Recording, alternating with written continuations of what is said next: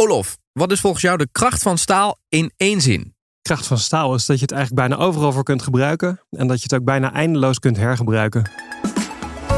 Welkom en fijn dat je luistert naar De Kracht van Staal. Een XTR branded content podcast in samenwerking met Tata Steel.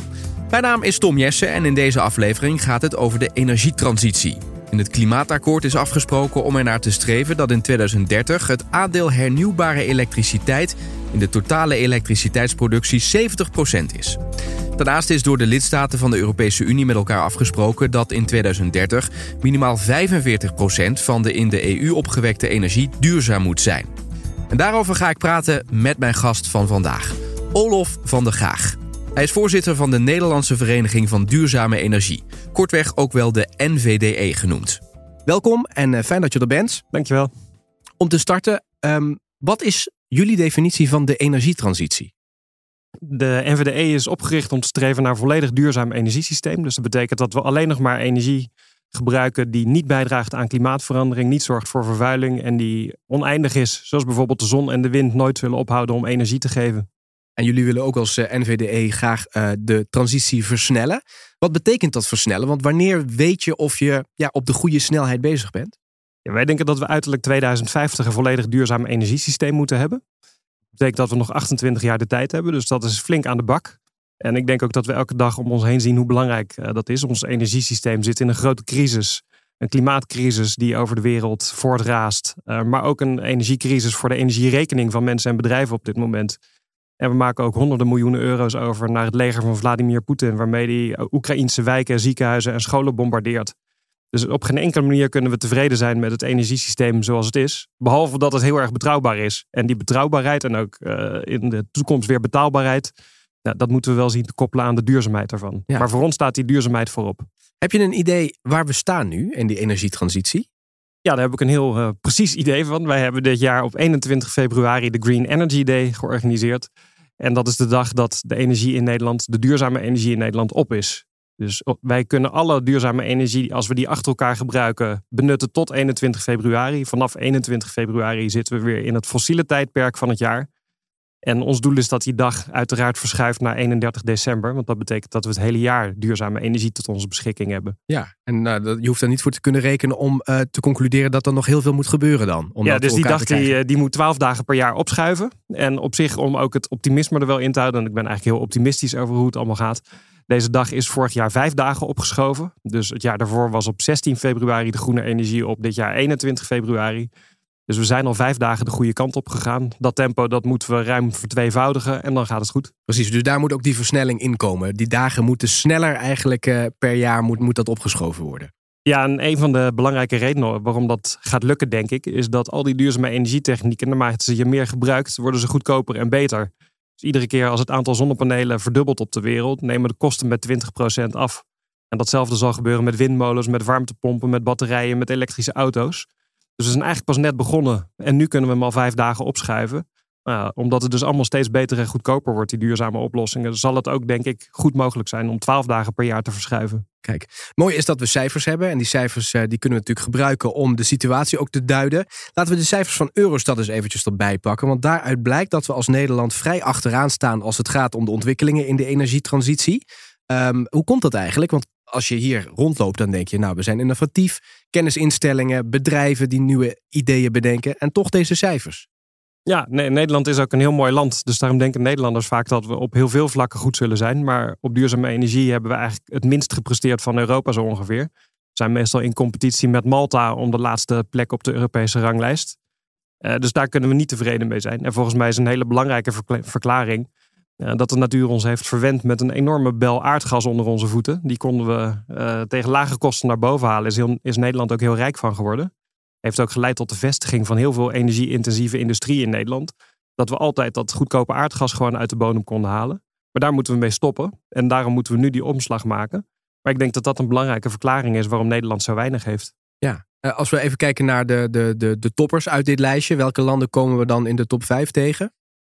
Uh, Zweden doet het bijvoorbeeld fantastisch. Uh, Denemarken is ontzettend goed. Uh, dat zijn landen die ook heel veel inzetten op windenergie, maar bijvoorbeeld ook getijdenenergie. Dus als je bergen hebt, dan kun je ook met waterkracht heel veel energie opwekken.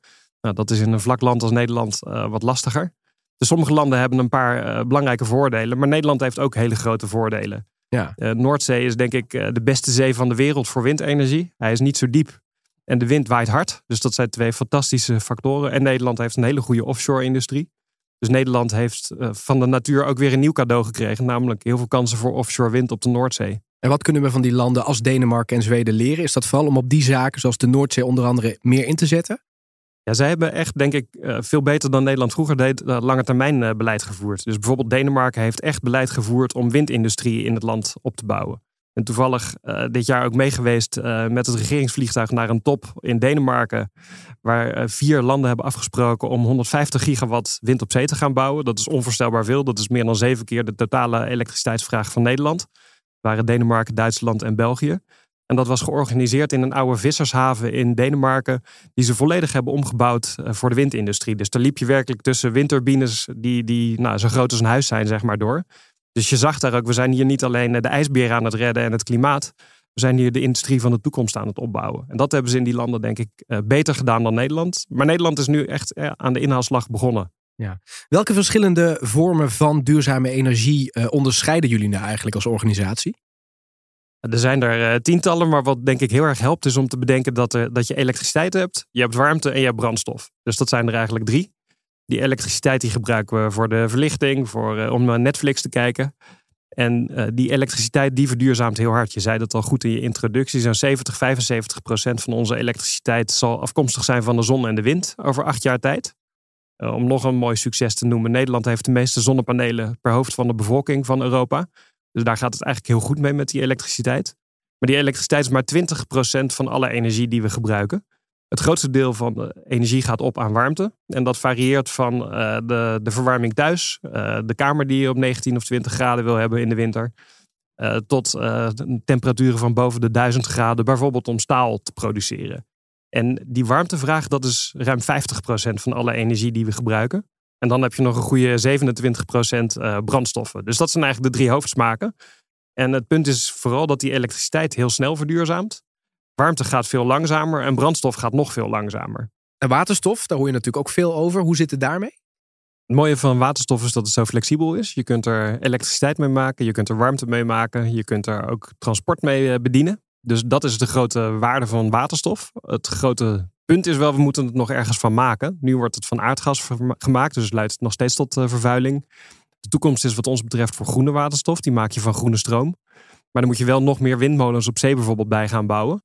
En dat moeten we ook denk ik gaan doen. En daar is ook wel een innovatie nog denkbaar die dat nog makkelijker gaat maken. Namelijk door die waterstof op zee meteen bij de windparken op zee te gaan produceren.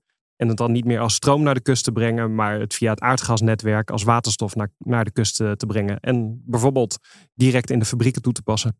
Als je, en dit zijn de vormen. Hè? Als je nu in het land rondloopt en je bent op conferenties, dan hoor je dat de discussie heel vaak gaat over hoe richten we de infrastructuur in? Hoe zorgen we ervoor dat als iets opgewekt wordt, dat het dan ook op de juiste plek terechtkomt? Hoe ziet die infrastructuur dan wat jullie betreft uit? Of wat is er voor nodig?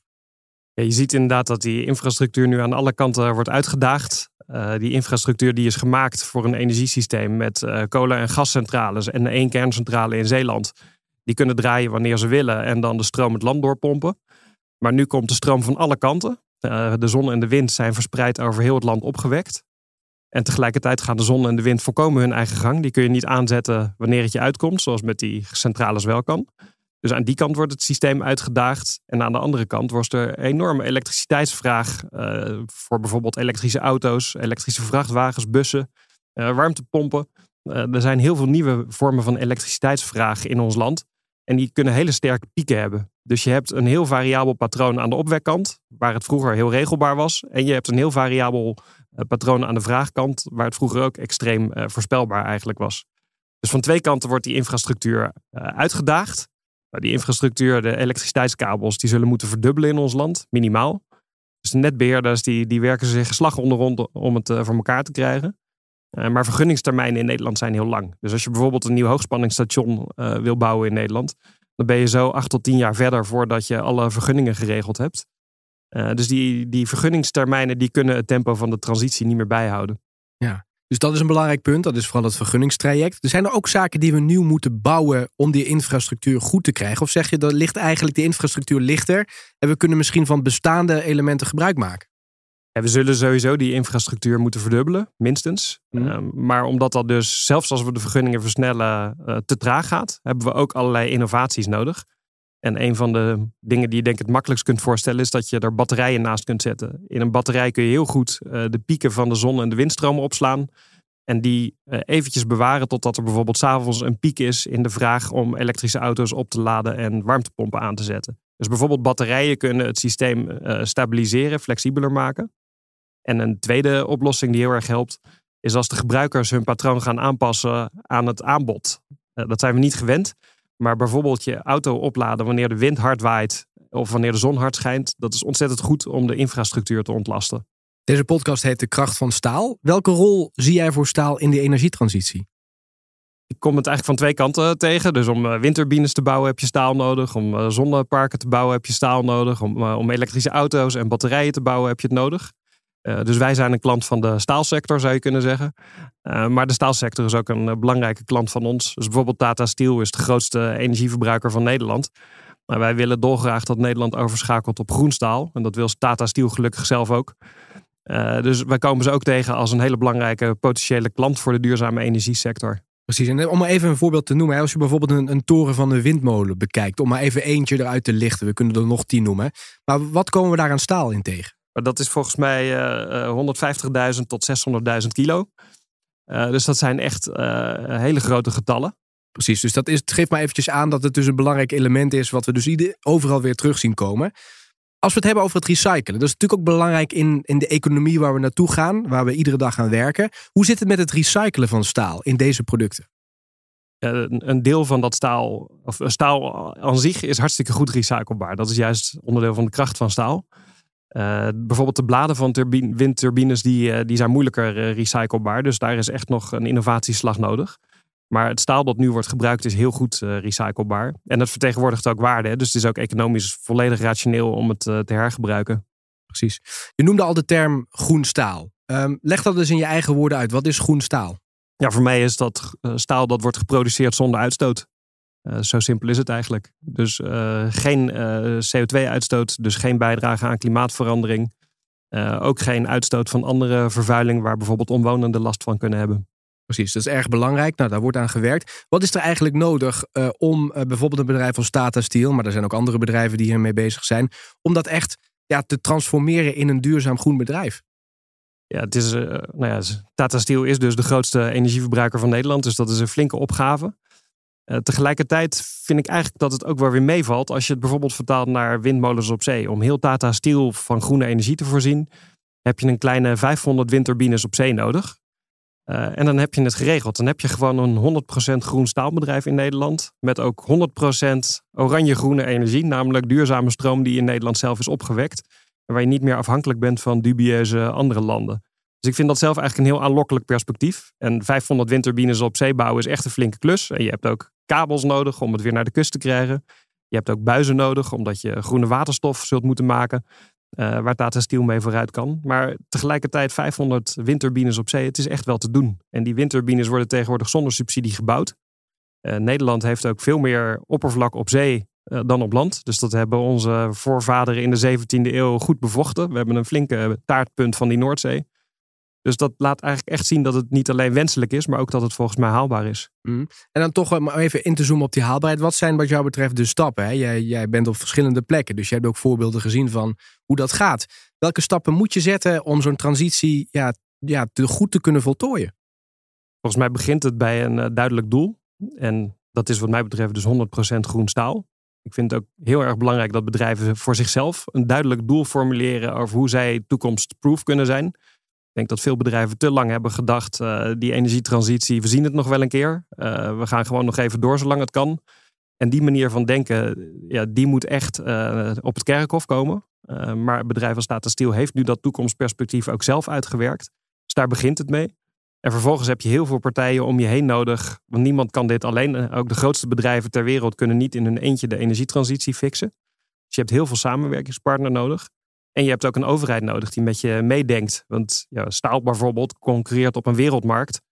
Uh, dus je moet wel zorgen dat een, een Nederlands groen staalbedrijf op die wereldmarkt concurrerend is. Dus de overheid moet ook zorgen dat de randvoorwaarden op orde zijn. En de cruciale randvoorwaarden zijn denk ik aan de ene kant de infrastructuur. Ja. Zonder de kabels en de buizen kom je er niet. En aan de andere kant moet de overheid een handje helpen om de business case concurrerend te krijgen. Precies, dus dat is die combinatie. En is het bewustzijn er dat er dus, en je kunt het niet alleen, maar is het bewustzijn er ook bij alle partijen hè, dat, je, dat je echt nou ja, tempo moet maken om hier belangrijke stappen in te kunnen zetten? Volgens mij groeit het bewustzijn nog elke dag. Je kunt geen dag de tv aanzetten zonder te zien hoe dringend noodzakelijk het is om te verduurzamen. Tegelijkertijd onderschatten volgens mij ook nog veel mensen, politieke bedrijven uh, en partijen ja, hoeveel er voor nodig is. Dus heel veel mensen denken dat Nederland al 20 procent. We hebben een keer gevraagd in een enquête aan het publiek: hoeveel procent zonne-energie denkt u dat Nederland heeft? Het antwoord was 20. Dus het is, het is een hele zichtbare vorm van energie. Dus mensen denken dan al snel: het zal wel heel veel zijn. De werkelijkheid is, ondanks dat het dus goed gaat, dat we ongeveer 1% zonne-energie in Nederland hebben. Dus mensen onderschatten over het algemeen hoeveel er nodig is. En de politiek kijkt ook vaak met een te roze bril naar de cijfers en rekent zich te vaak rijk. Een uh, argument wat je ook vaak hoort is van het moet goedkoper. Hè? Als we die, die, die schaal willen creëren, dan moet het goedkoper. Kan het goedkoper? Ja, daar, dat is juist eigenlijk een van mijn belangrijkste bronnen van optimisme. Het wordt steeds goedkoper. Uh, dus uh, nog, nog vijf, zes jaar geleden waren er politici die zeiden windmolens draaien op subsidie. De laatste tender voor een nieuw windpark op zee bevatte geen subsidie voor bedrijven. Sterker nog, bedrijven moesten 50 miljoen euro aan de overheid betalen. Want als je niet 50 miljoen euro betaalt, dan maak je geen kans in de competitie. Dus tegenwoordig betalen de exploitanten van windparken, de bouwers van windparken, geld aan de overheid in plaats van andersom. En die ontwikkeling kan alleen maar sneller gaan. Maar het gaat ook wel sneller als er duidelijk beleid is. Als het iedere keer een andere kant op schiet, dan gaan bedrijven niet investeren in innovatie. Maar als ze zeker weten, we gaan die kant op, dan gaan ze investeren in innovatie en dan wordt alles makkelijker en goedkoper. En hoe komt dat dan? Dat het goedkoper wordt?